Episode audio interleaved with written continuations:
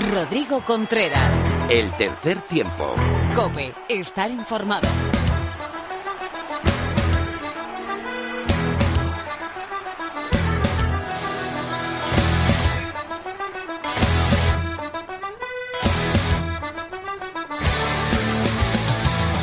Hola, hola, ¿qué tal? Aquí comienza esta entrega 154 de tu programa de rugby en la radio. Esto es el tercer tiempo de la cadena Cope.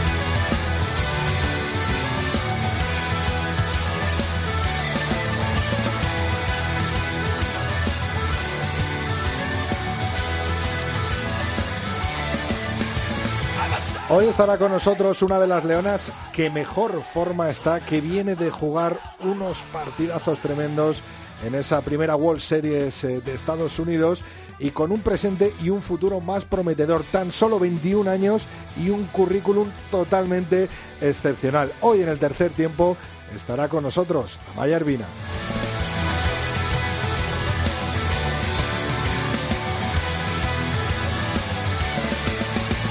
También para analizar la actualidad del rugby femenino nos acompañará como cada semana Lorena López. Hoy no tendremos sin Bindefil, pero ha prometido que la semana que viene lo trae doble. También tenemos Tertuleón con Teto y Felipe y Mar Álvarez estará desde la concentración de los Leones en San Cugat, en ese centro de alto rendimiento, contándonos la última hora. La actualidad del rugby nacional e internacional nos la trae, como siempre, Laura Rubio Valladolid. Muy buenas, Laura. Hola, ¿cómo estás, Rodri? Bien, un episodio, un capítulo, un programa más y una, una, cana más que me ha salido, pero bueno. ¿Y eso? El esfuerzo, hija mía. Ah, bueno, joder, pues, pues, yo ni te cuento ya. ¿Cuáles son nuestras redes sociales? Pues mira, en Twitter estamos en arroba 3 tiempo cope con número, nuestro Facebook es facebook.com barra tercer tiempo cope y nuestro email es el tercer tiempo arroba cope.es. Laura, a unos les gusta manejar la nave del misterio y a otros la nave oval, como a nuestro compañero y amigo Javi Rodríguez. Vamos a empezar, Javi.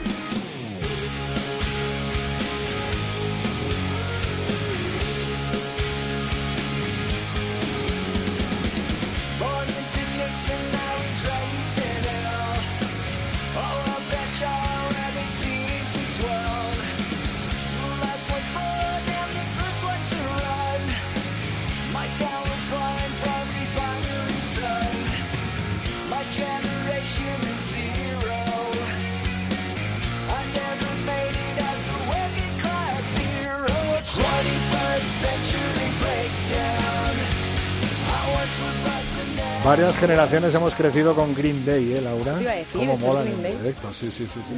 sí. Mm, bueno, no son mis preferidos, pero ellos Se han reinventado a sí mismos, Si ¿eh? tú lo dices, vale. Claro, claro. tú eres el experto en esto. Dale, Javi, dale un poquito.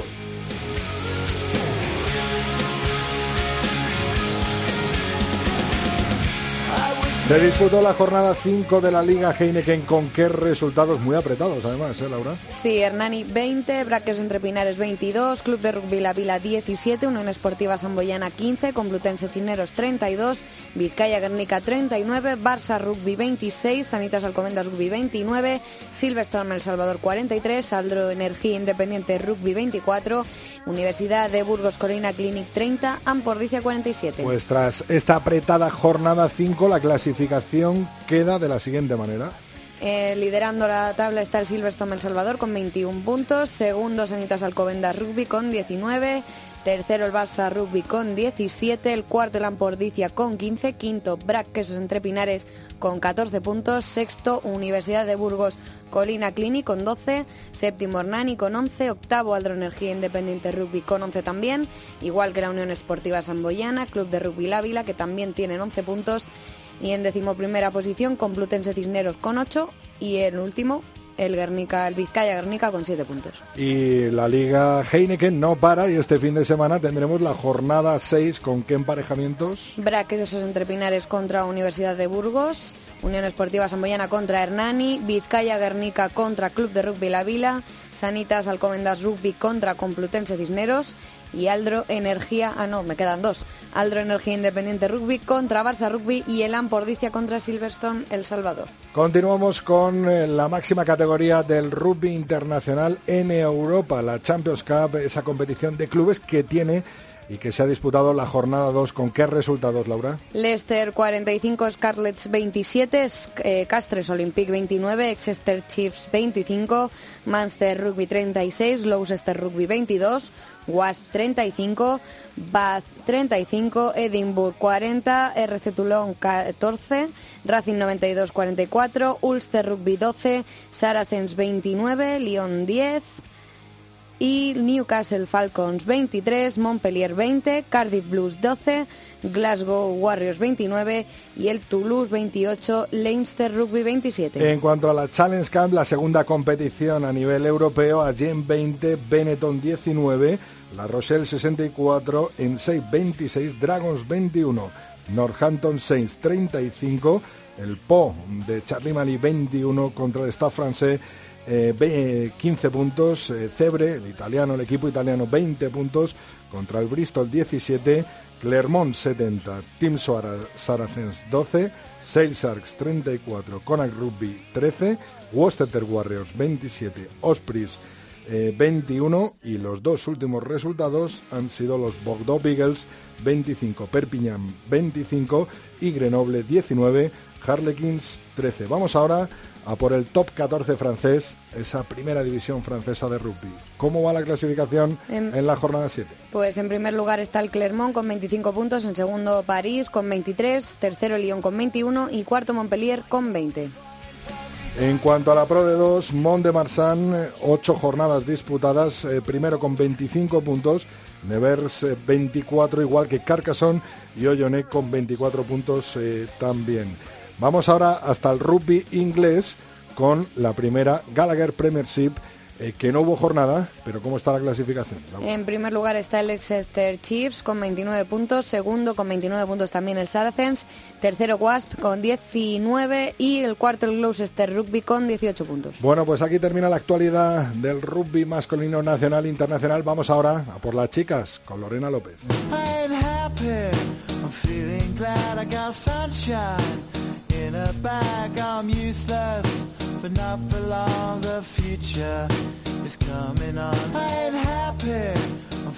Pues con muchas ganas de dar la bienvenida a nuestra compañera Lorena López. Muy buenas, Lorena. Muy buenas, Rodri. Madre mía, vaya fin de semana de rugby femenino que hemos tenido y lo que nos queda por delante, ¿no, Lorena? Pues sí, porque cada jornada supone una sorpresa más. Y es que la Liga Iberdrola ha vuelto a demostrarnos que no está nada escrito. Y de momento, Ineflo Hospitalet es el equipo que se posiciona como líder invicto tras vencer al defensor de este año del título, al Olímpico de Pozuelo, por la mínima, 27-26. Recordamos que las catalanas además son las mismas que el año pasado se libraron, pero en las últimas jornadas de aquella odiada promoción.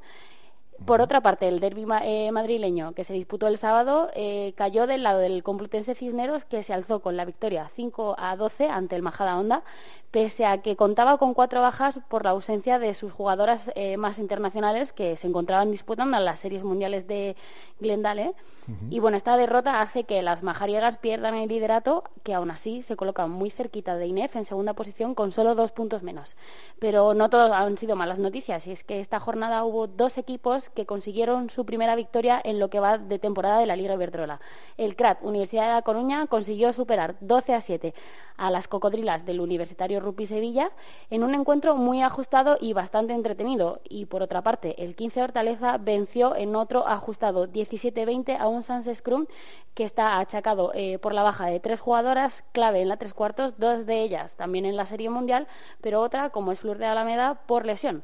Y bueno, pese a esta derrota, las chicas de Alfonso de la Cruz continúan en los puestos altos de la tabla, concretamente terceras y empatadas a puntos con Majadahonda. Se aprieta la Liga Iberdrola. Eh, haznos un resumen de cómo fueron los resultados y la clasificación, cómo queda después de esta jornada, Lorena. Pues los resultados fueron así. Neflo Hospitalet 27, 26 Olímpico de Pozuelo, Majadahonda 5, 12 Complutense Cisneros, Sans Scrum 17, 20 15 Hortaleza, CRAT Universidad de La Coruña 12, 7 Universitario de Sevilla. Y eso se traduce en el liderato de Ineflo Hospitalet con 17 puntos, en la segunda posición Majadahonda con 15, con 15 puntos también en la tercera Sans Scrum, en cuarto puesto Complutense Cisneros con 14, en el quinto Olímpico de Pozuelo con 7, en el el sexto Universidad, CRAT, Universidad de La Coruña con cinco, en el séptimo Hortaleza con cinco y en la última posición, en la octava, Universitario Rugby Sevilla con solo dos. Y este fin de semana vuelve la Liga Iberdrola, ¿no? Pues sí, sí que vuelve y va, tiene bastante buena pinta. Eh, el, Netflix Hospitalet recibirá al Majada Honda, que creo que será ya la clave para ver cómo de fuerte están las chicas de, María Rivera. El Complutense se enfrentará al Sunset Scrum, un derby madrileño que va a estar bastante reñido y hay muchos sentimientos puestos en él. El 15 Hortaleza al CRAT Universidad de La Coruña y el Olímpico de Pozuelo al Universitario Rugby Sevilla. Bueno, pues ahí seguiremos, pero también ha habido rugby femenino internacional. Madre mía, cómo están las leonas, ¿no? Pues sí, hemos visto cómo las leonas terminaban en novena posición en la Serie Mundial de Glendale y se alcanzaban con el trofeo del Challenge. Para ello han tenido que batir a Fiji 20-14 en una final protagonizada por las hermanas Servinas. Y es que Amaya anotó un hat-trick para España y Lide el ensayo que restaba para el conjunto español. Pero bueno, las leonas Ahora nos lo cuentan, ¿eh? Ahora, nos, lo cuentan. eso, lo que te contaba, que las chicas de Pedro de Matías han ido de menos a más eh, en esta primera serie mundial y pese a la mala actuación que tuvieron el primer día ante Rusia, que cayeron 34 a 5, y ante Australia, que fue 40 a 0, consiguieron mejorar su juego y su actitud el segundo día y eso se transformó en ese 20-14 que te contaba ante Fiji y en el 46-0 ante México. Eh, también las Leonas 15 están concentradas, ¿no? Pues sí, es que ya están empezando a ultimar, vamos, em, empiezan a concentrarse la semana que viene para ultimar la preparación para esos test match que van a jugar las Leonas de 15 en el mes de noviembre y serán ante Hong Kong y Sudáfrica, aunque bueno, eso también te lo puede explicar mucho mejor Junque, porque han decidido dividirlo en, tres días distintos para ver un poco los distintos grupos. De concentración, eso es. Sí, recordamos que los, los partidos se disputarán el domingo 11 de noviembre a las 12 y media ante Hong Kong y el segundo frente a Sudáfrica el sábado 17 a las 5 y media de la tarde, ambos en Villajoyosa, en el campo El Pantano. Pues una de las grandes protagonistas este fin de semana en Glendale, en esa primera World Series eh, de las chicas del Seven, una de las grandes protagonistas de esa lista de Junque, ¿no? Para, para eh, los dos eh, test match del mes de noviembre de las Leonas del 15 y una gran protagonista del rugby femenino en España es nuestra invitada de hoy. Quédate con nosotros, Lorena, porque vamos con ella. Aquí estoy.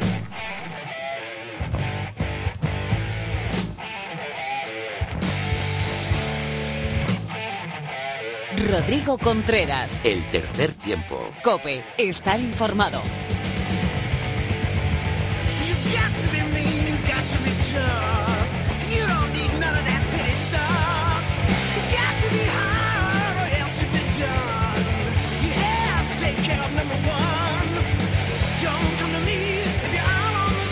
Pues como decía al principio, una de las jugadoras más en forma del el rugby femenino actual en España es nuestra invitada de hoy, Amaya Arbina. Muy buenas, bienvenida al tercer tiempo de la cadena COPE. Hola, buenas tardes. Amaya, no se puede pedir más, ¿eh? Tres ensayos en esa final del Challenge, otro ensayito de tu hermana Lide.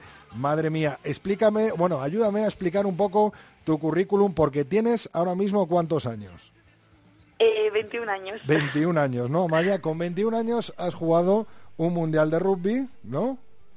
Sí, he jugado un mundial de rugby. Unos Juegos Olímpicos. Uno de rugby 15 eh, y Juegos Olímpicos de Río y Juegos Olímpicos de la Juventud. Más series mundiales, ¿no? Sí. Y tienes 21 años, yo no me lo creo, ¿eh? bueno, he tenido la suerte de, conocer este deporte muy, muy jovencita, a los 5 años. Y bueno, eh, eh, también, bueno, eh, al final Junque me llamó y contó, empezó a contar conmigo a los 17 años, por lo tanto eh, ya llevo unos cuantos años con las Leonas y súper afortunada, la verdad. Claro, es que con 21 años eres una gran veterana de las Leonas, ¿no? Sí, bueno, no me gusta llamarme veterana porque porque las realmente veteranas ya son las que llevan más de 5 o 6 años, pero bueno, al final eh, ahora, bueno, después del olímpico de Río, eh, pues ese cambio generacional que hubo al final, eh, necesitaban gente pues eh, que cogiera mucha experiencia y más responsabilidad para que las jóvenes eh, incorporaciones bueno se sintieran más más cómodas. Entonces bueno sí que me ha tocado muy rápido esto de coger bueno las riendas un poco del equipo junto a las veteranas Eh, bueno, conocimos, eh, todos hemos explicado tus tres ensayos en esa final del Challenge por el noveno puesto en Glendale, en esa primera World Series del Rugby 7. fue de menos a más, ¿no? Este torneo, este primer torneo que recordamos que nos estamos jugando el pase ya, si no es en las World Series, pues en aquel torneo de repesca o en los diferentes torneos para los próximos Juegos Olímpicos, ¿no? Sí, sí, como tú dices, ha sido un torneo en el que hemos ido de menos a más. Eh, sí que es verdad que teníamos tres debutantes en total y bueno, eh, una mezcla de jugadoras eh, veteranas con jugadoras jóvenes. y bueno, al final el primer día nos enfrentábamos contra dos grandes equipos que son Rusia y Australia, a los que no pudimos hacer frente y bueno, al final eh, hay que ir aprendiendo de, esto y, que también las nuevas incorporaciones vean qué es realmente el alto nivel y con qué equipos nos vamos a ir enfrentando durante todo el año. Entonces, bueno, fuimos pues eso, aprendiendo y, al final dimos nuestra mejor cara. ¿Crees que eh, se va a ganar a Rusia eh, durante este año? ¿Vamos a ganarles en los diferentes torneos de las World Series? Sí, estoy segura. Eh, somos un equipo que siempre vamos de menos a más y, y al final siempre conseguimos conseguimos dar el mejor bueno el mejor equipo de las Leonas eh, como por ejemplo el año pasado que conseguimos un cuarto puesto en, en Kitakyushu, en Japón, por lo tanto estoy segurísima de que este año también lo volveremos a hacer. Y mucho ojito con las australianas, ¿eh? que, no se, que no se descuiden tampoco. No, no, claro que no, que ya hemos conseguido ganarlas y, y hay que volver a hacerlo. Oye, Amaya, eh, tengo por aquí a nuestra especialista en rugby femenino, Lorena López, yo creo que os conocéis, Lorena Amaya. Buenas, Amaya. Hola, buenas. Lorena, ¿qué, ¿qué, le quieres preguntar a Amaya, a Amaya Urbina? Yo quiero saber qué objetivos fueron los que os marcó Pedro de Matías de cara a esta serie. Eh, a la de Glendale, ¿te refieres? Eh, bueno, al final la primera World Series es súper importante también para, para las próximas World Series, para los cruces y los grupos que te pueden tocar. Y, a ver, éramos conscientes de que, de que la primera World Series iba a ser dura, pues porque al final eh, había muchas debutantes eh, y esos nervios de, de, principio de temporada pues son un poco complicados de manejar, pero al final como objetivo era hacer eh, sobre todo el mejor juego que pudiéramos y más eh, a nivel de sensaciones también. Que el equipo vaya vaya viendo qué, con qué se va a enfrentar durante el año como he dicho anteriormente y, hacer cada vez más equipo y cohesión de equipo para para poder dar bueno poder hacer un mejor papel en las próximas series. Y qué tal ha ido con las debutantes crees que este grupo que habéis ido a Estados Unidos vais a ser más o menos el mismo que vais a trabajar durante todo el año Sí, estoy segura de que junto con otras eh, otras jugadoras que se han quedado también en casa por razón, bueno, por, por lesiones y, y otras razones, creo que eh, las debutantes han hecho un papel increíble. Eh, de hecho, yo me acuerdo de mi primer de, mi primera World Series, no tenía nada que ver con eso. yo creo que, que han dado la cara una, o sea, una barbaridad súper bien y, y es súper complicado la primera World Series porque al final los nervios también igual se apoderan un poco de ti y, realmente Bea, Beatriz, Lide y, María García han hecho un papel estupendo. Eh, Amaya. dale, dale, dale, Lorena. ¿Qué, tal eso de, jugar a nivel internacional con, con tu hermana? O sea, ¿hay alguna favorita en casa o, o se juntan para veros? Algo, algo tienen que hacer. Eh, bueno, eh, jugar con mi hermana es, es increíble, la verdad es súper especial porque, no sé, es un poco difícil de explicar porque al final ella siempre me ha visto, me ha visto jugar, yo siempre le he visto jugar a ella baloncesto y bueno, al final en pocos años ella eh, se incorporó al rugby y en poco tiempo le ha llegado todo esto y bueno, eh, al final vivir todo esto, en vez de tener ella en casa viéndome, tenerla conmigo jugando es una pasada. Y mis padres, ¿qué te voy a decir? Más que orgullosos. Y, y aparte pertenecemos a una familia de rugby total, o sea, mi madre, mi padre, todos, mi hermano también. Así que siempre se juntan en casa para, para vernos. Y, y bueno, este fin de semana mis padres han estado súper emocionados, la verdad. Amaya, justo eso te iba a preguntar yo. Oye, ¿cómo, ¿cómo, me imagino que tú tienes mucho que ver, ¿no? En el cambio del básquet del IDE al rugby, ¿no?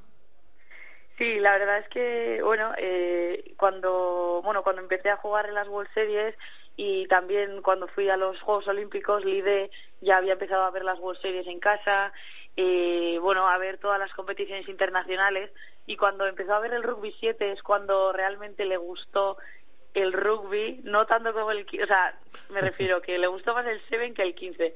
Y, nada, ahí es cuando ya empezó a, a, plantearse cambiarse de deporte y la verdad es que lo, lo he conseguido. Oye, Maya, ¿estás en el momento más dulce de tu carrera ahora mismo? Pues quiero pensar que no, quiero pensar que van a venir momentos todavía mejores y estoy segura de que sí, porque yo creo que, que el rugby femenino en España está todavía creciendo y las leonas todavía tenemos mucho que mucho que dar y mucho que demostrar así que yo creo que todavía vendrán momentos aún mejores eh, otra cosita, Maya, en, vuestro club, en el Cisneros, eh, al final sois el club que más aportáis, que más chicas aportáis a las selecciones, tanto de, de 15, ¿no? Como de, sobre todo la de 7. Eh, ¿qué, os dicen, no? porque al final estáis viajando, estáis de un lado para otro y podéis aportar poquito, ¿no? En, en, este año que está dedicado por y para conseguir, bueno, ese pase a los Juegos Olímpicos, ¿no, Maya?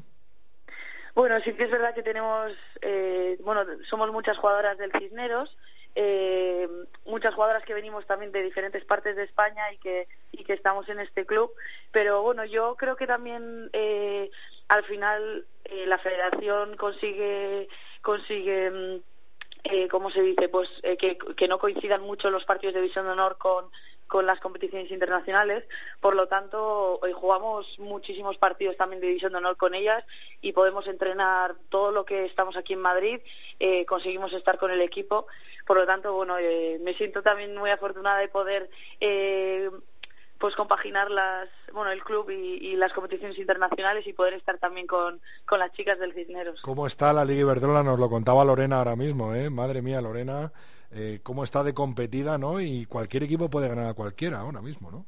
Sí, sí, la verdad es que está súper apurado. Estábamos el otro día, eh, eh, bueno, antes de jugar en Glendale, el primer día estábamos en el hotel justo antes de irnos al estadio, ahí estábamos haciéndonos las trenzas y todo esto, y, y cada una con su, con su móvil viendo cada una su equipo, ¿no? Eh, fue la verdad es que bastante, bastante divertido y está, está muy ajustado y muy, no sé, muy emocionante este año. Eh, Lorena, dale. ¿Qué apuestas tienes tú para, para esos playoffs? Bueno, ¿qué te voy a decir? Yo apuesto por mi equipo. La verdad, no sé, eh, tenemos un equipo joven. Eh, bueno, hay mezclas de jugadoras con experiencia y jugadoras jóvenes, pero pero yo de mi club, ¿qué te voy a decir? Tenemos muchísimas jugadoras con mucho talento y, yo creo que, que, vamos a dar muchas sorpresas este año. ¿Y las otras tres, los otros tres equipos? Por lo menos para las semis, para que te mojes, sí, sí. Yo creo que, bueno, Inés yo creo que va a estar entre ellos. Este año ha empezado muy fuerte y, y bueno, yo creo que, que también van a dar mucha guerra, así que yo creo que van a estar ahí arriba. Ajá. Y los demás, pues ahora mismo no te podría decir, no sabría decirte la verdad, porque sí, sí, sí, sí, porque un día gana uno, otro día gana otro, así que no lo sé. Bueno, hemos visto también la preconvocatoria de, de, la lista, ¿no? De, de Junque para el 15, en la que estás eh, también, eh, Amaya, ¿cómo ves esos dos encuentros ahora, esos dos test matches eh, del mes de noviembre entre dos equipos complicados, ¿no?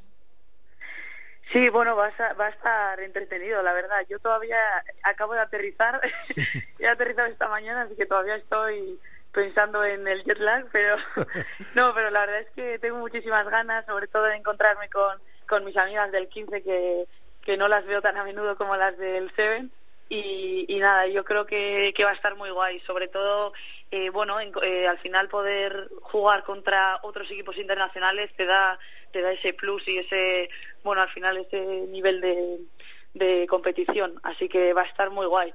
Eh, además, un equipo como Sudáfrica, al que creo que, bueno, yo por lo menos no me he enfrentado nunca, eh, es un equipo muy fuerte y físicamente son gente muy grande, así que va a haber que entrenar mucho para para poder ganarle. Y placar bien abajo, ¿no? Sí, sí, eso está claro.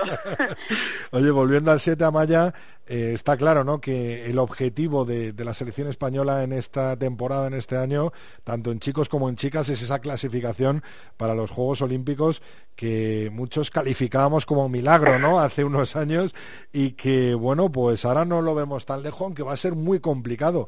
Eh, ¿Crees, eh, bueno, eso estoy convencido, que nos vamos a clasificar para los Juegos Olímpicos con las Leonas, pero ¿dónde crees que lo vamos a hacer? ¿Lo vamos a hacer a través de las World Series, en ese torneo de repesca, en esa última plaza que, que se juega para los Juegos Olímpicos. ¿Dónde, dónde, lo, ¿Dónde crees que nos vamos a conseguir, vamos a conseguir ese pase para los Juegos Olímpicos? Bueno, cuando me hablan de la clasificación, la verdad es que me pongo súper nerviosa, porque recuerdo lo de Río y Dios, o sea, fue todo tensión, pura tensión.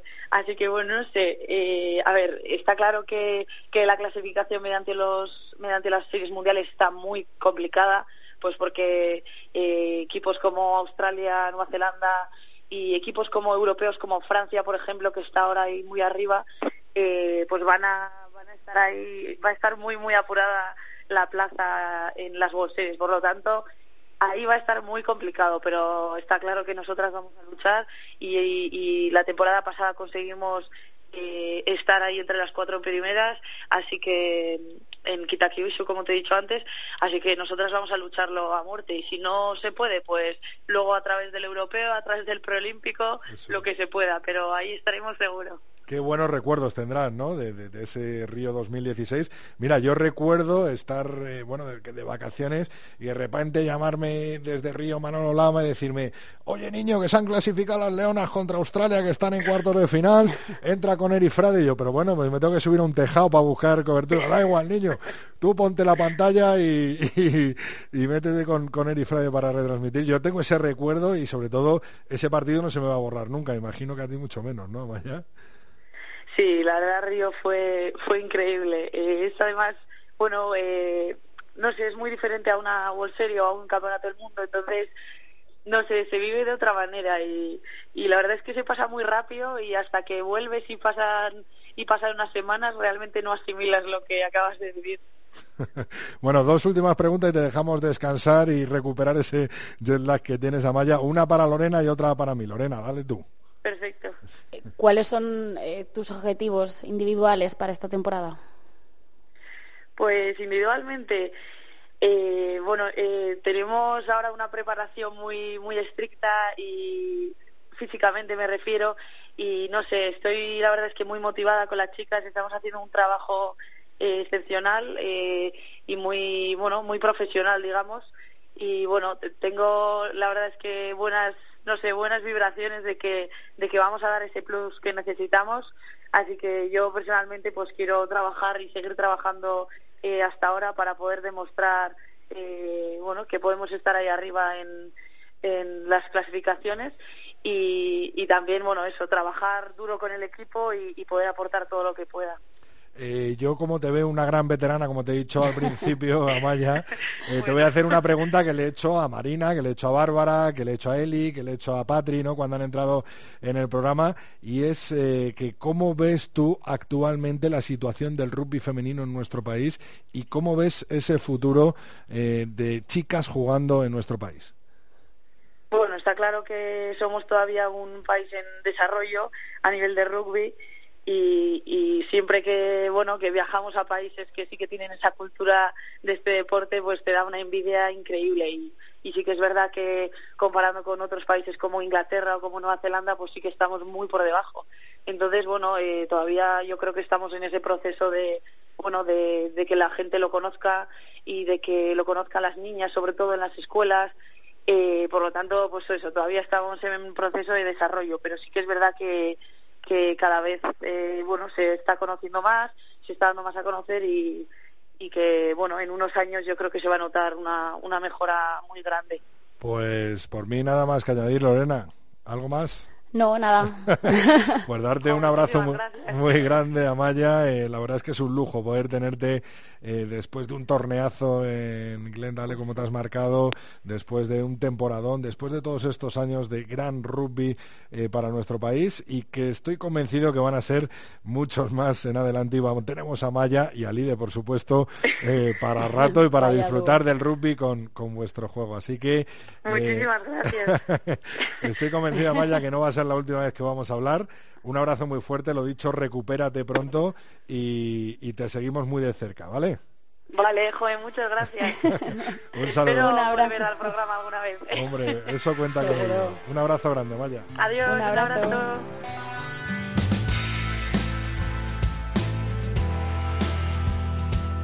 Rodrigo Contreras. El tercer tiempo. Cope, estar informado. future teaches you to be alone, the present to be.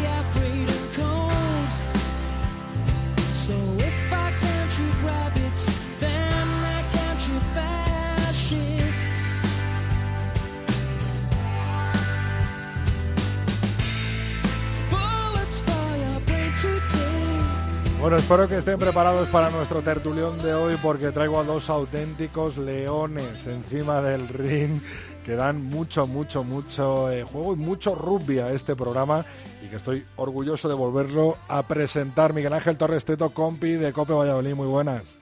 Hola Rodrigo, y más que león, gatito, eh, gatito. bueno, eso que te lo diga Felipe Rodríguez, muy buenas, eh, revista 22, blog de rugby de Alcalá. Hola, muy buenas, ¿cómo estáis? Pues claro, Teto tiene que estar agazapado como un gatito porque su, equipo, parece que no remonta. Gana, gana, pero no remonta. Por ahí quería empezar yo, Teto. Madre mía, vaya victoria del Brack en el último segundo con la pierna de gas. Un partido con una alineación que sorprendió, yo creo, a todo el mundo y que, bueno, parecía que Merino estaba diciendo algo, ¿no, eh, Teto? Pues sí, sí, lo primero hay que hay que agradecer a Gas el buen trabajo que hizo porque la semana anterior la atizamos un poquito porque estamos eh, mal acostumbrados aquí en la ciudad de Valladolid y a nivel nacional, bueno, pues que Gas todo lo que tira lo mete entre los palos. Y el día de la Supercopa no tuvo su mejor momento. Sin embargo, fíjate, gracias a él, el Quesos consigue esos cuatro puntos sobre la bocina desde una distancia muy larga, casi en el medio del campo, y un poquito escorado. Y luego lo que comentabas, que, la alineación, bueno, puede parecer eh, extraña, hay gente que ha pensado que si era un, órdago hacia la directiva diciendo, mira, esto es lo que tengo, he quitado a los cinco o seis titularísimos que van a salir a la segunda parte. Bueno, si lo ha hecho así Merino, será por algo, no creo, porque eso no es un estilo propio de Merino. Yo me imagino que querría hacerlo por dar más descanso a los que son más habituales. En cualquier caso, eh, desde aquí toda mi enhorabuena para Hernani, que hizo un gran partidazo. Esa afición, como hemos visto muchos en redes sociales, cómo recibe al, público visitante, cómo los trata y tiene un equipazo, un equipazo que lo da todo. Y a mí lo que único que me preocupa es que tengo la sensación de que todos los equipos han visto que el queso se puede perder. Y entonces eh, todo el mundo va a por todas. Eh, o en otras ocasiones el Braque Siete Pindres eh, como que da mucho miedo, como era un supercampeón y todos tenían ciertas salvedades a la hora de enfrentarse con él, y ahora todo el mundo dice que a este se le puede ganar en cualquier momento. Entonces, los chicos de Merino este año lo van a tener complicado. No han empezado bien, pero yo me estoy hartando de decir que, claro, el equipo no está completo. Y eso no es culpa de Merino. Eh, le faltan el 3, le falta el 10 y probablemente va a venir otro jugador, eh, seguramente un delantero. Y por último, Matoto, que es el fichaje estrella del Brad, pero es que no ha pisado todavía el campo. Se está recuperando, lleva una buena progresión de esa lesión grave que tuvo pero bueno, el Quesos eh, va a estar arriba sí o sí a final de temporada. Felipe, ¿llegarán esos fichajes eh, para el Quesos? Yo creo que mucha afición del Quesos se está preguntando eso mismo, ¿no? En plan, ¿cuándo van a anunciar ese 3, cuándo van a anunciar ese 10 y cuándo van a anunciar esos refuerzos? Hombre, no tengas ninguna duda que esos, esos fichajes van a, van a acabar llegando, porque el Quesos no está bien, tiene un plantillón, pero, pero no están bien. Y eso, pues no sé si se aleja de lo deportivo o no, porque realmente tienen un auténtico un auténtico equipazo. Que los refuerzos van a llegar, seguro, pero que nadie tenga prisa porque me parece que tenemos hasta el 1 de diciembre para, para traer jugadores, más luego un posible medical joker que podría venir a lo largo de la segunda parte de la temporada.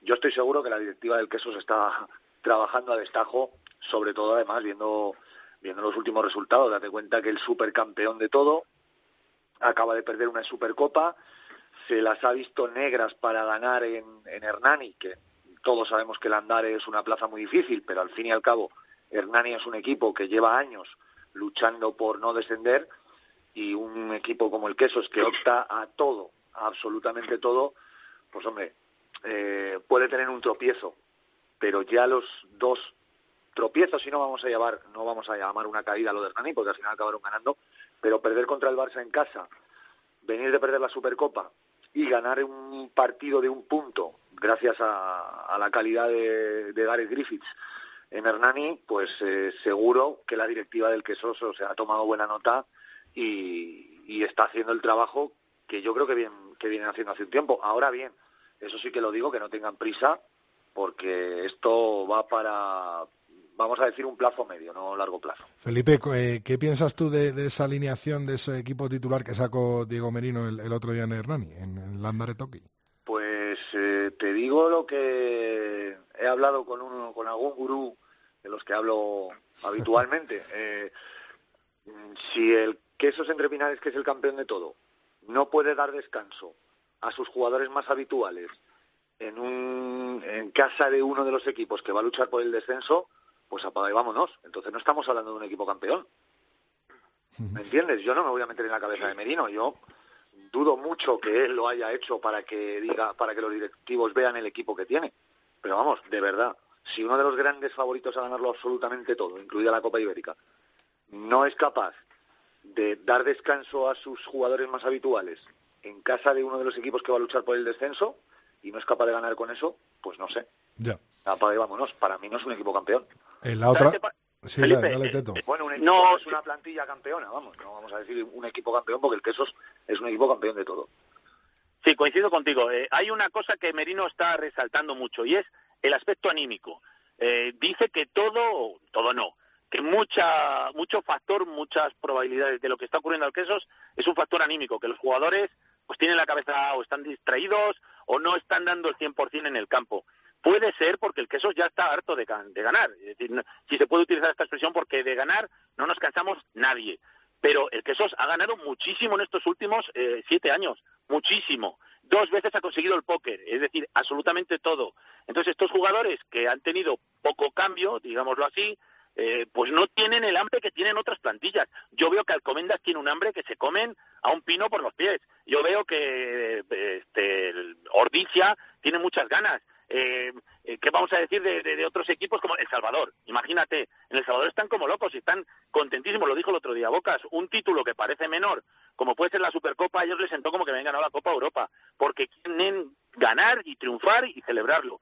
Entonces, a lo mejor Merino tiene parte de razón en eso. Él es el que desde dentro del cuerpo técnico tiene que conseguir sacar el máximo rendimiento a sus jugadores. Sin duda lo hará, a lo mejor trayendo gente nueva, gente fresca y con ganas de aportar más, lo consiguen. Ya veremos a final de temporada lo que ocurre. Punto número, punto número uno, perdona Rodrigo, punto número uno. El Salvador no puede saber cómo le sienta ganar la Copa de Europa porque no lo va a saber porque los equipos españoles no participan en Europa. Eso punto número uno. es una expresión, Felipe, Felipe. Ya, ya, que ya lo sé. Ya lo Copa de Europa, vale. Y, la aprovecho, y, la aprovecho, y, la aprovecho para no participa. Y la vale, pero tú sabes por qué, por qué, no lo hacen. Y, y, básicamente es porque si participas en Europa, destrozas tu competición nacional y además no tienes dinero. Y porque no te dan el dinero suficiente. Eso ya lo hemos hablado. Perfecto, pero bueno, no, no, no, es, el, no es el tema. Pero bueno, aprovecho para dejar la puntilla. Digo El Salvador, como digo el Quesos, o como sí, sí, yo, yo le entiendo a los dos que vayan a la liga. Y punto número dos, que los jugadores del queso, del quesos, perdón, tienen un problema anímico, es, eso es seguro. Pero ha dicho Merino eso que ha dicho, que no están donde tienen que estar, no están dando el 100%.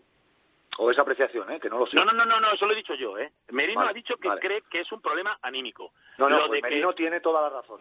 Vale. Y, y tú tienes menos, yo creo. Porque si es un problema anímico, tiene que ser un problema de los jugadores, pero también del cuerpo técnico. ¿eh?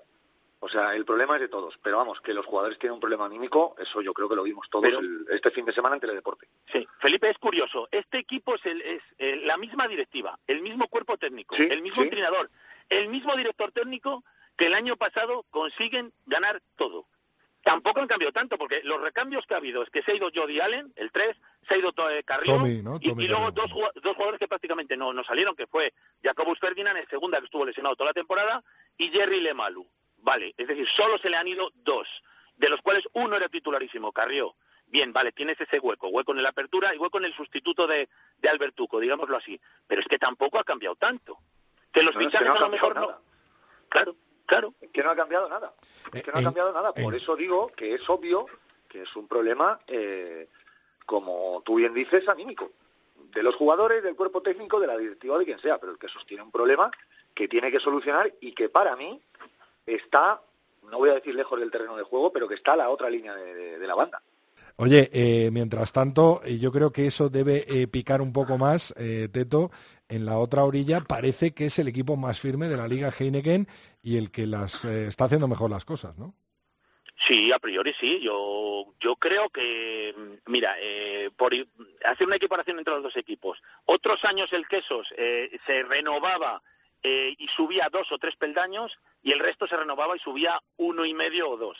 Este año me da la sensación de que el Quesos ha subido un peldaño y Alcobendas ha subido tres y el Chami ha subido cuatro, de momento. Entonces, claro, El Salvador pues está haciendo su trabajo, lo está haciendo bien, es un equipo compacto, creo que los fichajes son muy buenos, eh, se han acoplado muy bien todos, eh, fichajes eh, nacionales, fichajes extranjeros, momento de forma espectacular de, de Christian Ras y de Nu Junior, buena delantera, buena primera línea en la que este año tanto Alvarado como Bodnia, como Vicente del Hoyo en la suplencia, o como Matt Smith, que el, el Talona que está dando un resultado espectacular. Bueno, pues todos están en un estado de forma excelente y les está yendo muy bien. Eh, por supuesto, El Salvador aspira a ganarlo todo. Y este fin de semana tiene algo muy importante que hacer en Ordicia, porque no solo se juega los puntitos de la liga, sino que se juega la Copa. Ha incluso anunciado un viaje para allá eh, de los aficionados chamizos y que quieren ir a por todas porque ganar en ese territorio, en el territorio de Ordicia, es muy complicado, pero a priori tanto Alcobendas como El Salvador ahora mismo están por encima del Quesos. Luego en el campo ya lo veremos, ¿eh? Felipe, te quería preguntar por el Barça Rugby. Parece el, gran eh, tapado ¿no? de, esta liga con casi, casi en el bolsillo la clasificación para semis de la Copa del Rey y se puede volver a hacer con un título en el que es eh, líder, ¿no? Eh, con, eh, con, el que más títulos tiene, que es esa Copa del Rey, y en la Liga dar mucha guerra, ¿no? Pues ya te lo dije yo, no sé qué os sorprendíais, que el, que el Barça iba a ser la revelación de la Liga, aunque lo fue de la primera parte de la temporada pasada. Yo creo que el Barça cada vez está más sólido. la verdad que aunque nos sorprendió a todos aquella victoria contra contra el, el BRAC en, Pepe Rojo, pues dejó tintes de ser un equipo muy, muy sólido. Este fin de semana Alcobendas pudo con él y es cierto que Alcobendas, gracias a este resultado, ha subido un escalón más, pero eso sí, el Barça le tuvo con la soga al cuello hasta, hasta prácticamente el, el pitido final del partido, porque fue un, un choque muy, muy emocionante. Y bueno, pues de momento el Barça tiene un, un objetivo muy bonito y es que prácticamente está metido, o depende de sí mismo de jugar un partido en su casa para meterse en semifinales de la Copa del Rey y cuando a un equipo le basta con jugar bien el playoff sin tener que llegar a ninguna final y tiene la opción de hacer un buen papel en la Copa del Rey, ojo que puede ser muy peligroso ¿eh? en la competición del CAO porque si centra todos sus esfuerzos en, en los partidos que tiene para, para alcanzar esa final de la Copa del Rey, se puede convertir en un rival muy peligroso, ¿eh? incluso a lo mejor perdiendo en los cuartos de final, por ponerte un ejemplo, ¿eh? que ojalá que no, porque están trabajando muy bien, perdiendo en los cuartos de final de, del playoff por el, por el título. Por el título, ¿no? ¿Y cómo pues, ves, Teto? Sí, sí, dale, dale. No, no, Rodrigo, yo lo que quisiera destacar, porque muchas veces solo hablamos de los de arriba y hablamos un poquito menos de los de abajo, la igualdad máxima que hay en esta liga esta temporada, tanto por arriba como por abajo. Eh, abajo va a haber auténticas bofetadas para salir del descenso y de la promoción. Fíjate el dato que este fin de semana, quinta jornada, todos los equipos que han perdido han conseguido bonus. Es decir, otras veces a estas alturas de la temporada el colista en la temporada pasada eh, llevaba dos puntos. En esta el Vizcaya Agrica lleva siete. El vicecolista, el, penúltimo, llevaba tan solo eh, seis. Este ya lleva ocho. Y luego fíjate que hay un grupo, empezando de abajo arriba, La Vila, Samboyana, Santander, Hernani, con once puntos. Una igualdad máxima. Y estos equipos, eh, cuando en la segunda vuelta empiecen a estar apretados y vean que pueden bajar, cuidado que pueden ganar a cualquiera de los de arriba. Es decir, que no sería raro que un Hernani ganara a un Salvador o que el Quesos perdiera pues con Cisneros en... O sea, va a haber resultados sorprendentes y entre ellos están ganando, entre los que yo creo que van a estar abajo, pues eso, como Vizcaya, como Cisneros, como La Vila, se está, como Hernani, se están ganando muchísimos eh, partidos eh, raros, ganando fuera de casa, la victoria de Guernica el otro día contra el Cisneros, 32-39, creo que la liga este año se está igualando muchísimo y eso es muy bueno para nuestro deporte. Felipe, tú que siempre has visto al Cisneros un equipo muy fuerte, un equipo eh, totalmente de, la división de honor que no iba a pasar problemas, ¿le ves esta temporada un poquito más flojo? es que está muy flojo, es que perder contra Guernica, que era que era una, una bolsa de aire total y, absoluta, eh, pues se dejó escapar una oportunidad, yo creo, de oro, porque Guernica, todo lo hemos visto, o sea, pintaba muy mal, y pintaba muy mal por resultados y por juego. Afortunadamente para los basurdes, pues han llegado a Madrid y se han llevado una victoria que para ellos es importantísima, que aprieta muchísimo la zona de abajo. Recordemos que Guernica sigue siendo el colista, ¿vale? Pero un Cisneros que es capaz de centrarse en partidos de su liga y ser capaz de ganar en Hernani, aunque es cierto que he perdido en casa contra, contra, la Vila, es que claro, estamos hablando de ya en la jornada 5, Cisneros no ha ganado ni un partido en casa. Ah, ya has perdido contra la Vila y contra Vizcaya Guernica, contra la Vila y contra Guernica, que han venido a tu casa, que no es decir que es que has perdido contra el BRAC, que, lo ha hecho, y contra El Salvador, o contra el Alcobendas, que juega este fin de semana, aunque lo hace fuera, ¿no? La verdad que Cisneros, pues no tiene buena pinta, pero es cierto que es un club que normalmente, normalmente cuando no está arriba del todo, suele ir de menos a más. Yo la verdad que espero por el bien del rugby madrileño que así sea y tampoco hay que tampoco hay que hacer eh, más más urgencias de las que de las que hay. Pero la verdad es que la, la parte de abajo ahora mismo está imposible apostar por ninguno. Eh, Felipe, nos vamos a ir, ahora que te tengo aquí, nos vamos a ir ahora con Mar Álvarez hasta la convocatoria de, Santi Santos a San Cugat. Eh, ¿Cómo ves esta segunda concentración? ¿Cómo ves esos dos partidos, esos dos test match eh, del mes de noviembre? ¿Y cómo ves al equipo? Esta vez la concentración sin jugadores de top 14 ni, ni pro de dos, pero con siete nuevas incorporaciones y con, bueno, con unos nombres que ya han barajado mucho tanto Miguelón como, como todo el staff técnico de Santi Santos. Sí, pero esta no va a ser la concentración para, para los partidos de, de Samoa y Namibia. ¿eh? De momento hay 31, tiene que elegir 23, vamos ¿no? A ver, vamos a ver, va a haber una tercera, una tercera mini concentración que de ahí saldrá. Y es posible, es posible, aunque no muy probable, que contemos con jugadores de, de top 14 y, y pro de 2. ¿eh? Eso eh, te lo digo porque me lo ha dicho a el seleccionador, vamos, no es que yo en una entrevista que vais a salir en la revista 22 justo antes de los partidos. De Alcalaino a Alcalaino, ¿verdad, Felipe? Sí, además, además tengo una foto del bar donde nos la hicimos que te la voy a mandar, que pone algo así como la, auténtica taberna alcalaína o algo así. Bueno, pues si nos la dejas aquí, fenómeno. Eh, esa noticia buena, ¿no? De, jugadores tanto de Pro de 2 como de Top 14 que vendrán, ¿no? A jugar esos dos partidos. es posible, pero tampoco es muy probable entiéndeme. Ya, ya, eso, Hay que, eso hay que pelearlo, ya lo sabes, y más ahora. Pero bueno, también habrá jugadores, ¿no? Tipo Fer López o incluso, bueno, Lucas Guillón, está concentrado ahora mismo. Exactamente, que sí. Bueno, Lucas ya, está, ya estaba metido en esta convocatoria. Sí, sí, sí, está en esta convocatoria. ¿Cómo lo ves tú, Teto? Pues lo que ha dicho Felipe, que están haciendo probaturas, eh, tienen mucha gente todavía, tienen que descartar. Entiendo que algunos de los auténticamente buenos también van a venir.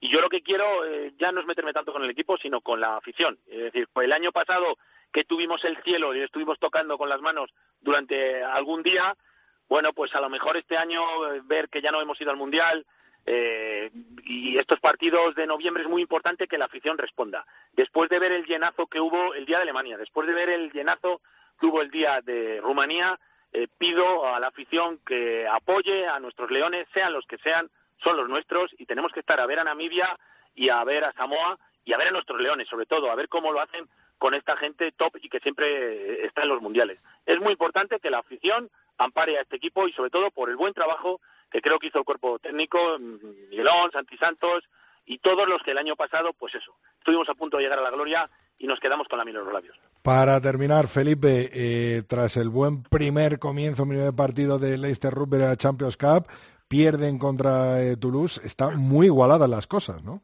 Jo, es que este es el partido que todo el mundo quería ver, macho. Vaya partidazo, ¿eh? Vaya toda la semana la gente, la gente lleva hablando del partido y digo, ¿cómo voy a perder esto? Esto es imposible. Y encima gana Toulouse, que como buen francés que no ha francesado, tienes que ser, como yo, de Toulouse y de Mont de Marsan, en la segunda división, para ser un buen francés que no ha francesado, repito, eh, encima ganan con, con una marca de medar, pues para mí es que lo ha tenido todo el partido, ¿no? La gloria, ¿no? Y la verdad que, la verdad que impresionante, claro. Eh, tenemos a los dos empatados con ocho puntos, me parece que están, que bueno, pues decir, bueno, pues al final se clasifican los dos. Bueno, vamos a recordar que en la Champions se clasifican por puntos totales.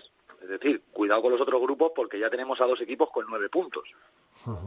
Bueno, Eh, veremos, entonces sí, vamos a ver, y, y, y, y Toulouse eh, se las van a tener piezas, ¿eh? O sea que están los dos con ocho, me parece. No, bueno, Leinster tiene seis, o sea que se le complica, ¿eh? Claro, Leicester. Bueno, lo que pasa es que esta Munster tiene siete también, que está primero de otro grupo, estoy mirándolo ahora, ¿eh? Y, y bueno, pero cuidado, ¿eh? que esta derrota escuece mucho, aunque bueno, oye, queda mucho, ¿eh? Quedan cuatro jornadas, nos vamos ya hasta la primera semana de septiembre, me parece, ahora de descanso, y creo que todavía queda mucho, mucha tela que cortar en De esta fase. de septiembre grupos. no. Perdón, de diciembre. De de diciembre, diciembre, En- eso en es. qué Rodri, déjame dar. Venga, déjame dar Teto, dos- pon la Dos puntilla. datos, sí, dos datos que acabo de leer ahora por Twitter y me han encantado. Johnny Gray, el pequeño de los hermanos Gray, el escocés, 25 placajes hizo el Angelito el solo en el partido que su equipo ganó a domicilio, los, los eh, Glasgow ganaron eh, contra el Cardiff Blues, 25 placajes. Y luego, otro detalle, la última jugada de ese Falcons Montpellier, 39 fases, 39 fases, venga el pick and go, y al final logran en ensayo. ¡Qué gozada! Me parece prácticamente imposible que, aunque sean profesionales, estén 39 fases moviendo el balón y no cometan un golpe de castigo, una van o una indisciplina. ¡Qué bonito es este deporte! Eh, menudo, yo espero que lo hayan visto nuestros oyentes, como uno tira hacia Francia y otro tira hacia Escocia. Eso está, ha quedado clarísimo en este final de tertulia. Gracias, Felipe, gracias, Teto. Un abrazo. Venga, un abrazo a todos.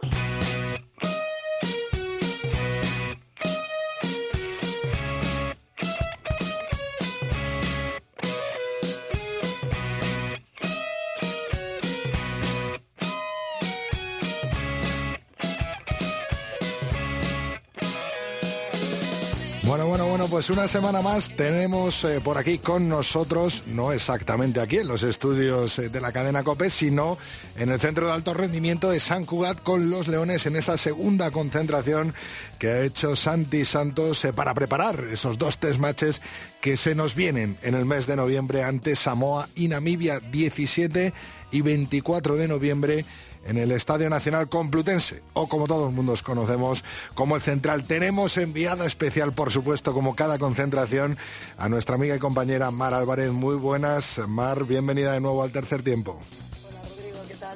Bueno, pues deseando eh, que nos cuentes qué tal ha ido esta concentración con siete eh, novedades y, bueno, muchas caras conocidas, ¿no?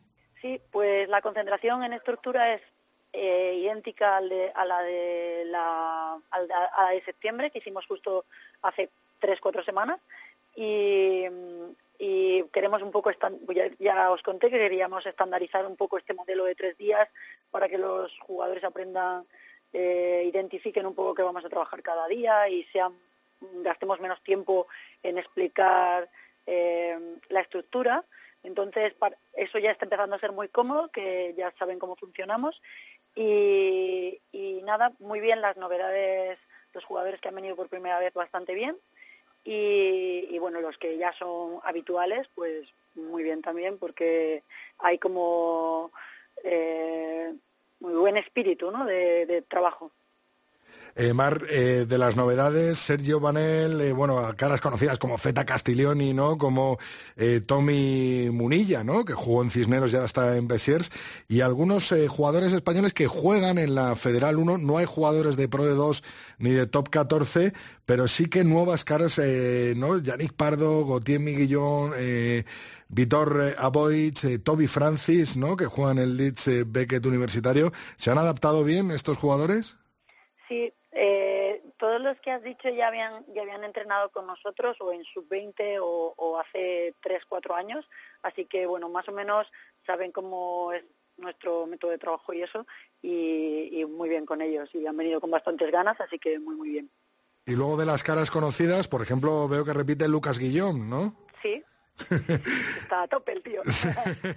Espero que deseando debutar, ¿no? En esa Liga Heineken. Sí, sí, sí, sí. Oye, Mar, te quería preguntar eh, cómo es ese centro de alto rendimiento que lleváis ya dos convocatorias eh, seguidas concentrándose en ese CAR de San Cugat. Eh, ¿Cómo son las instalaciones? ¿Por qué? ¿Por qué nos viene muy bien que los leones se desplacen hasta San Cugat para entrenar allí? Bueno, son dos convocatorias este año, pero el año pasado ya vinimos tres veces también aquí. Entonces es muy cómodo porque tenemos el campo como a 100 metros o menos de las habitaciones. El gimnasio es súper completo, que para mí, eh, pues siempre nos adaptamos a lo que haya, pero si tenemos esto, pues podemos hacer muchas más cosas.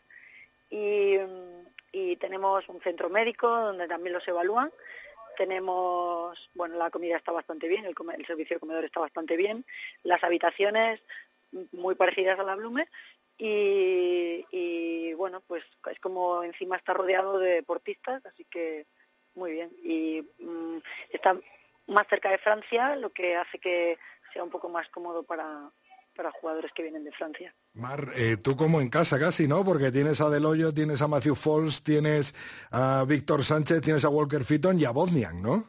Sí, sí, sí, justo cinco. Ese creo que es el club que más gente tiene.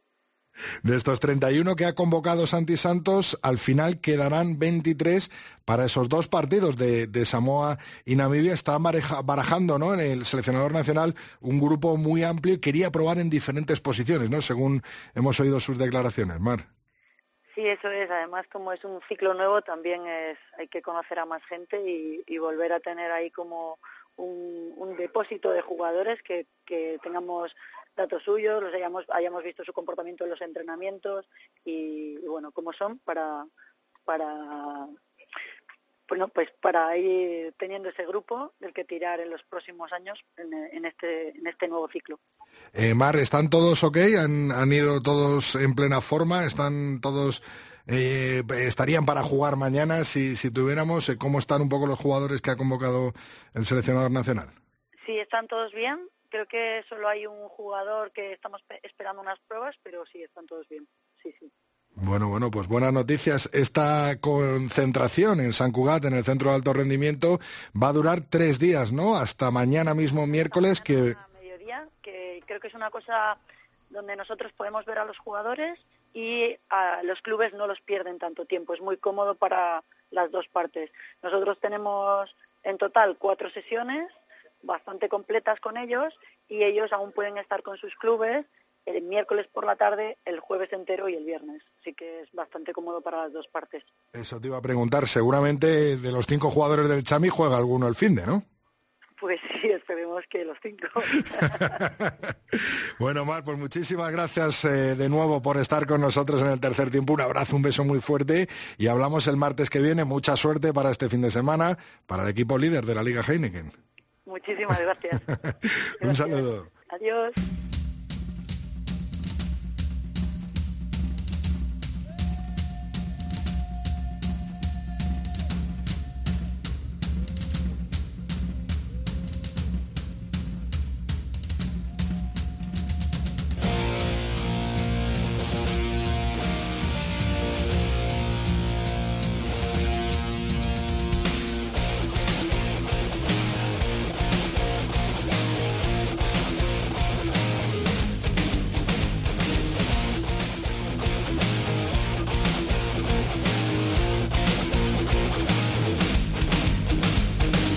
Que nos ha costado Laura y con esa promesa de Phil que hoy no le hemos escuchado, pero que vendrá con bola extra, vendrá con doble sin bin la semana que viene. Vamos a ir echando el cierre a este tercer tiempo, capítulo 154 en el que nos vas a recordar cuáles son nuestras redes sociales, ¿no? Eso es, en Twitter estamos en arroba 3 tiempo cope con número, facebook.com barra tercer tiempo cope y nuestro email es el tercer tiempo arroba cope.es. Mensajitos, mensajitos de los oyentes del tercer tiempo. Pues mira, de oyentes y de colaboradores también, porque por ejemplo hemos destacado uno de los tweets que nos ponía Teto esta semana, Miguel Ángel Torres Teto, nuestro tertuliano, decía, hace exactamente un año cuatro All Blacks visitaron Madrid y muchos apasionados del rugby pudimos departir con ellos.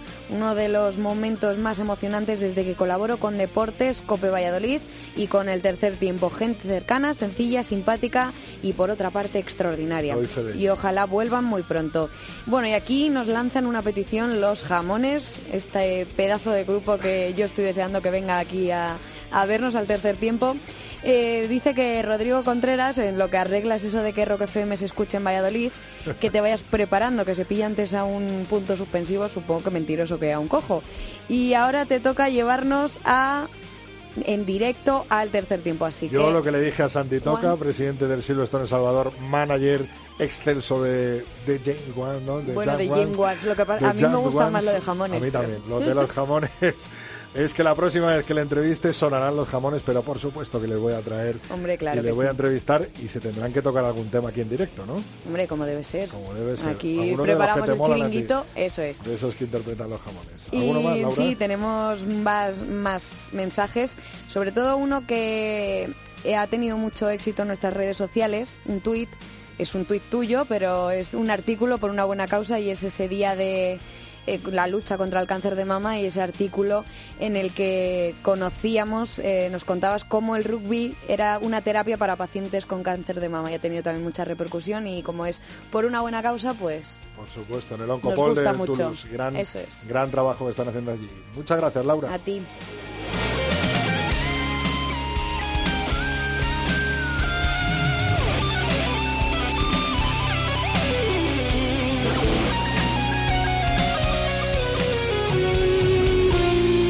Bueno, pues ahora sí que me despido de ti, de este programa OVAL, de esta entrega 154 del tercer tiempo, pero mucho más rugby, mucha más mele radiofónica el martes que viene en la sintonía de cope.es. Muchas gracias por seguir empujando en la mele. Rodrigo Contreras. El tercer tiempo. Cope. Estar informado.